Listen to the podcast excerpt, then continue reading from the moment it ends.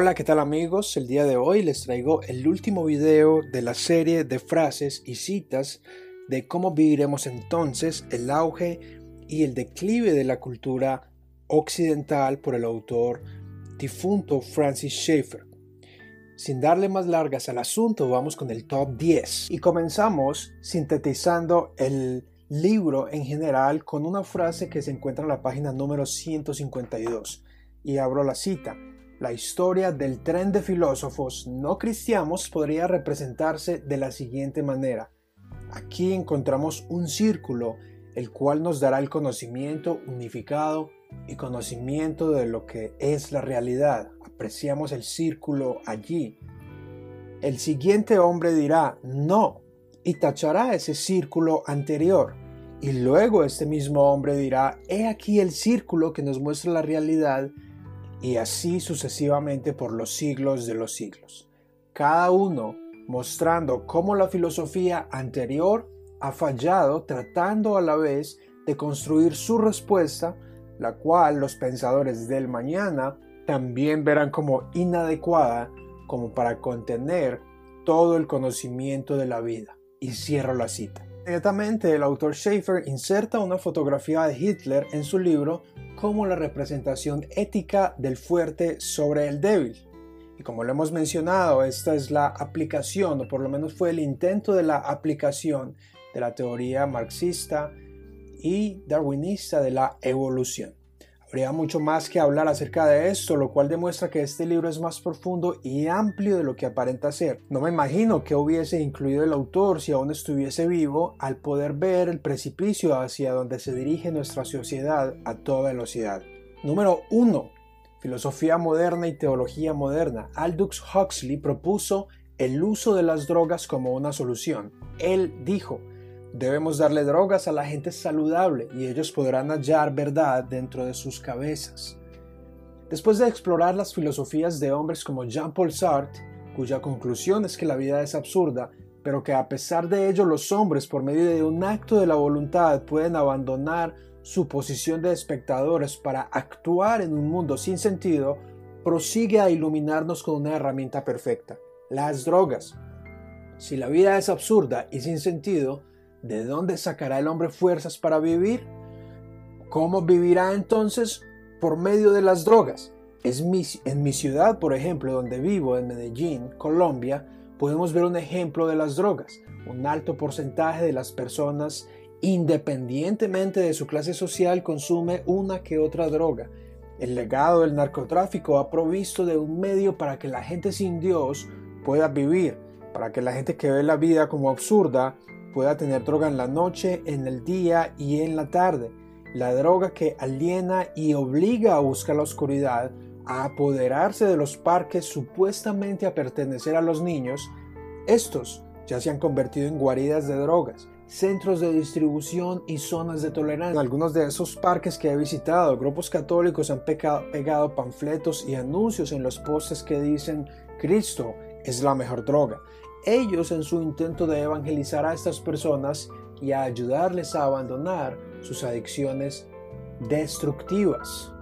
Número 2. Podemos ver que muchas cosas se pueden poner en el área de la no razón con el fin de proveer una esperanza optimista. André Malraux arguye que el arte le da a la gente algún sentido de esperanza. No es el contenido del arte, sino simplemente el hecho de que el arte existe. De acuerdo a otras obras de Schaeffer como El arte y la Biblia o incluso obras del teólogo y filósofo Arcis Sproul, ya fallecido también, coinciden que el problema no es si nuestra cultura posee arte o no la posee, sino que la pregunta es ¿qué tipo de arte es? El arte siempre ha de comunicar un mensaje. Este es un reflejo de nuestra época. mismo y la fragmentación moderna se ha diseminado por todo el mundo geográficamente de Europa a América del Norte y Sur, culturalmente, por medio del drama, la música, la teología y el arte, y socialmente desde los intelectuales a la educación y de allí a los medios masivos de comunicación. Todo aquí retoma el concepto de fragmentación ilustrado en capítulos anteriores en las pinturas de Picasso, las cuales son una extensión del manejo de sus expresiones de universales y particulares. Nuestro periodo histórico es uno enfocado en los particulares, en muchos temas que aprender, muchos estudios, pero que ninguno de ellos llega a una fuente o busca la unidad. A continuación nos muestra la fotografía de una pintura de un paisaje de Claude Monet, en donde cita la fragmentación que se ve en pinturas post-impresionistas son paralelas a la pérdida de esperanza en la unidad del conocimiento en la filosofía. Y cierro la cita. En su afán por significado, hasta los pintores buscan significado en lo que producen, expresando la carencia del mismo. Número 4. Los filósofos primero formularon de manera intelectual lo que los artistas más tarde representarían de manera artesanal. Podemos aquí escuchar una de las frases más cortas pero poderosas que pueden sintetizar lo que sucede en nuestra época, incluyendo las cuatro paredes de la iglesia cristiana, es decir, en relación a la decadencia de los servicios de adoración, la literatura, la música y hasta la calidad de la homilética, porque no hay mejor forma de comunicar ideas filosóficas que por medio del arte y de forma particular la música. En gran parte del pueblo cristiano evangélico las celebridades musicales y artísticas tienen más influencia sobre los jóvenes que los mismos líderes eclesiásticos y maestros de la Biblia. Los cantantes cristianos modernos han reemplazado la influencia de los teólogos y ministros. Aquí el autor nos da un ejemplo y hace la conexión entre las pinturas de los no humanos o humanos incompletos de Picasso.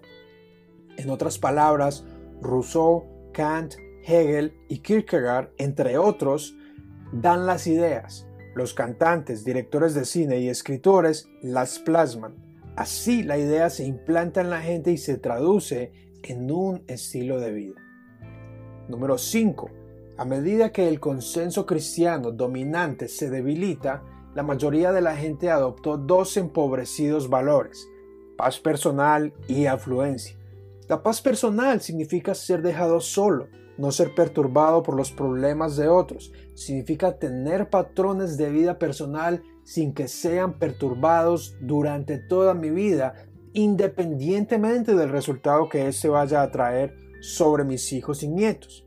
La afluencia significa una prosperidad abrumadora y continuamente creciente, una vida hecha de cosas y más cosas, un éxito juzgado por un nivel de abundancia material cada vez más alto. Y cierro la cita. Schaeffer tenía razón al afirmar que estos dos valores de paz personal y afluencia material son ciertamente dos valores o podríamos decir antivalores. Sin embargo, estos dos serían los dominantes en el mundo postmoderno. En otras palabras, para el creyente de hoy es más fácil seguir la corriente del resto del mundo a medida que disfruta de las bendiciones de Dios. O peor aún, nuestra tendencia puede ser a dedicarnos solo a las cosas espirituales. Al mismo tiempo, descuidando casi por completo la administración de los recursos materiales y económicos que Dios nos ha encomendado. En consecuencia, aprendemos a respirar bajo una dicotomía entre lo secular y lo espiritual. Los 6. Por generaciones el concepto del conocimiento fragmentado se volvió enseñanza dominante a la juventud por medio de los profesores de universidad. A menudo la gente joven le preguntaba a sus padres, ¿por qué estudiar? Se les decía, porque estadísticamente una persona educada gana más dinero al año Luego ellos preguntaban, ¿y para qué ganar más dinero?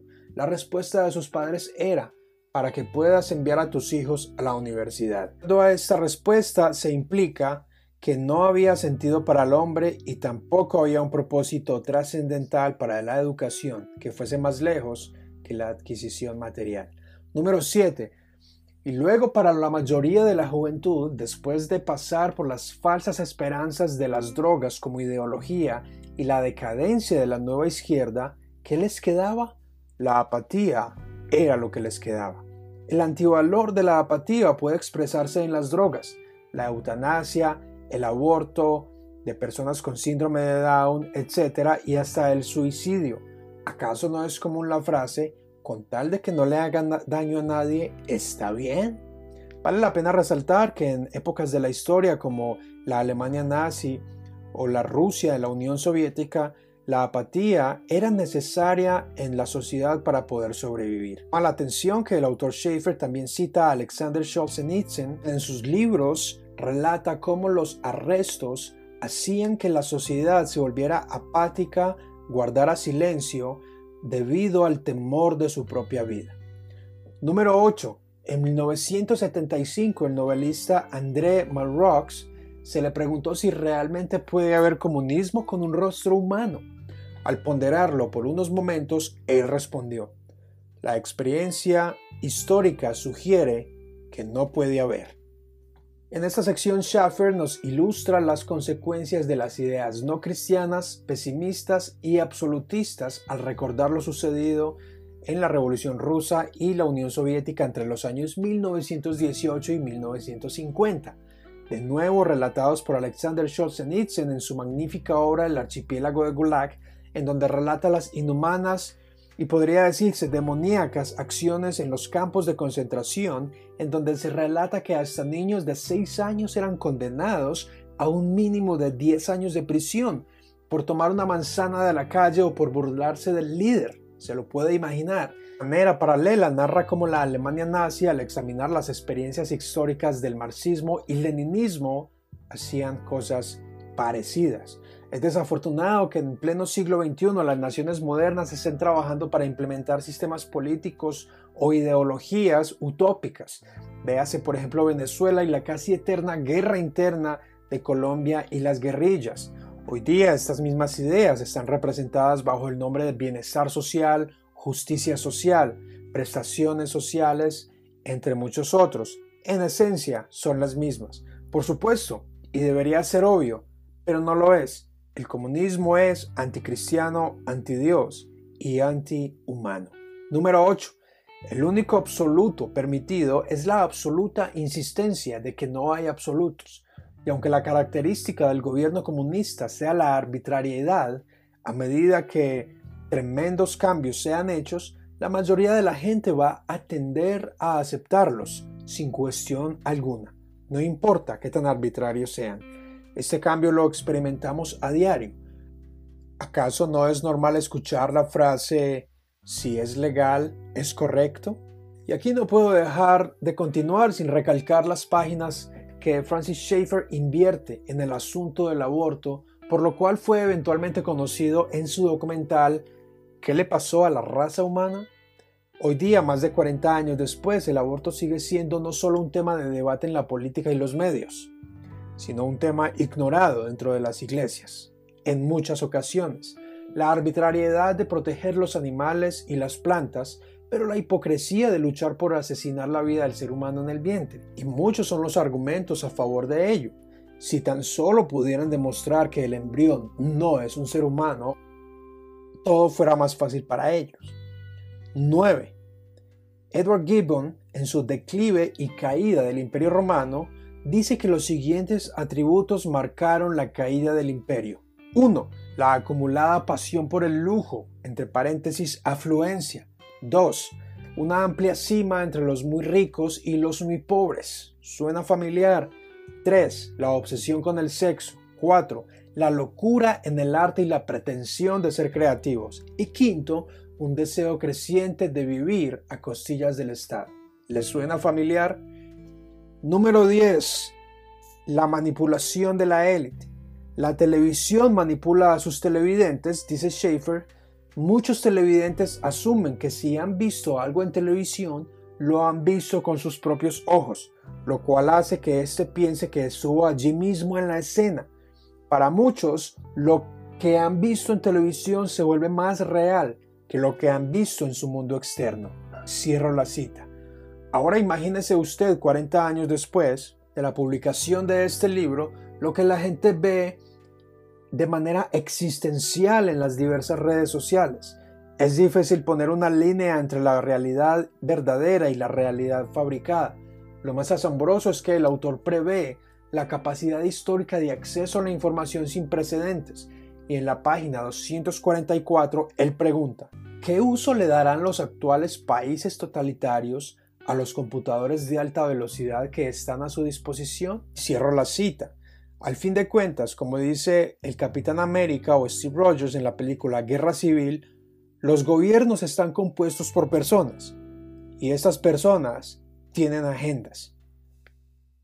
Y no puedo evitar resaltarlo hoy, mayo 1 del 2021, después de las protestas que han habido en mi país, Colombia, en diversas ciudades, cómo por medio de las redes se puede apreciar asesinatos en vivo. Son pocas cosas las que ya nos impactan, debido a toda la violencia que hemos visto en la televisión, en las series, en las caricaturas, en las películas. Ver un asesinato en vivo, ver cómo muere un policía, cómo es herido, cómo sangre ya no nos impacta. Esto debería impactarnos. Estamos viviendo de forma existencial este tipo de cosas por medio de las redes. Deberíamos alejarnos de estas cosas y evitar que esto siga contaminando nuestras almas como un veneno y como un óxido que nos impide ver la realidad como Dios quiere que la veamos. Eric Hoffer afirma, cuando la libertad destruye al orden, entonces el anhelo por el orden destruirá la libertad. Y concluye Schaeffer, a ese punto las palabras izquierda o derecha no marcan ninguna diferencia. Estas son solo dos caminos a un mismo destino. No hay diferencia entre un gobierno autoritario de derecha o uno de izquierda. Los resultados son los mismos. Una élite tan autoritaria como tal gradualmente forzará la forma en la sociedad de modo que ésta no caiga en el caos y la mayoría de la gente lo aceptará por el deseo de paz personal y afluencia económica, desde la apatía y desde los deseos por el orden para asegurar el funcionamiento del sistema político, los negocios y los asuntos de la vida diaria. Precisamente esto es lo que Julio César hizo en Roma. Como cristianos no debemos solo conocer la correcta cosmovisión, dice Schaeffer, la cosmovisión que nos habla de la verdad como es, sino que conscientemente, le agregaría yo, intencionalmente actuar en base a esta cosmovisión con el fin de influir en la sociedad en todas sus partes y facetas a través de todo el espectro de la vida. Cierro la cita. Sigue diciendo Schaeffer, el peligro al surgir un gobierno autoritario es que los cristianos podrán permanecer siempre y cuando sus actividades religiosas, tales como el evangelismo y sus estilos de vida, no sean perturbados. Continúa, al no tomar una decisión acerca de un gobierno autoritario es ya haber decidido. Finalmente, es aparente que el autor de este libro vio a lo lejos el incremento en poder e influencia del gobierno, lo cual es aparentemente presente durante la actual pandemia del coronavirus. Parece que el Estado es el único preocupado por salvar a la humanidad y, como lo mencionó anteriormente, para prevenir ese caos, para permitir las libertades adquiere más y más poder. Bueno, el objetivo de estos estudios, de estas frases, no es de ser exhaustivo de ninguna manera, sino de compartir lo que yo considero son frases, dichos y declaraciones que son dignas de que todo creyente las escuche y que personalmente me han impactado la forma en que me dan una radiografía o me calcan la sociedad actual. Espero que usted las pondere, las lea, las evalúe y saque sus propias conclusiones. Francis Schaeffer fue un filósofo, apologista desde el predicamento humano, un líder social y más que eso, un profeta. Fin.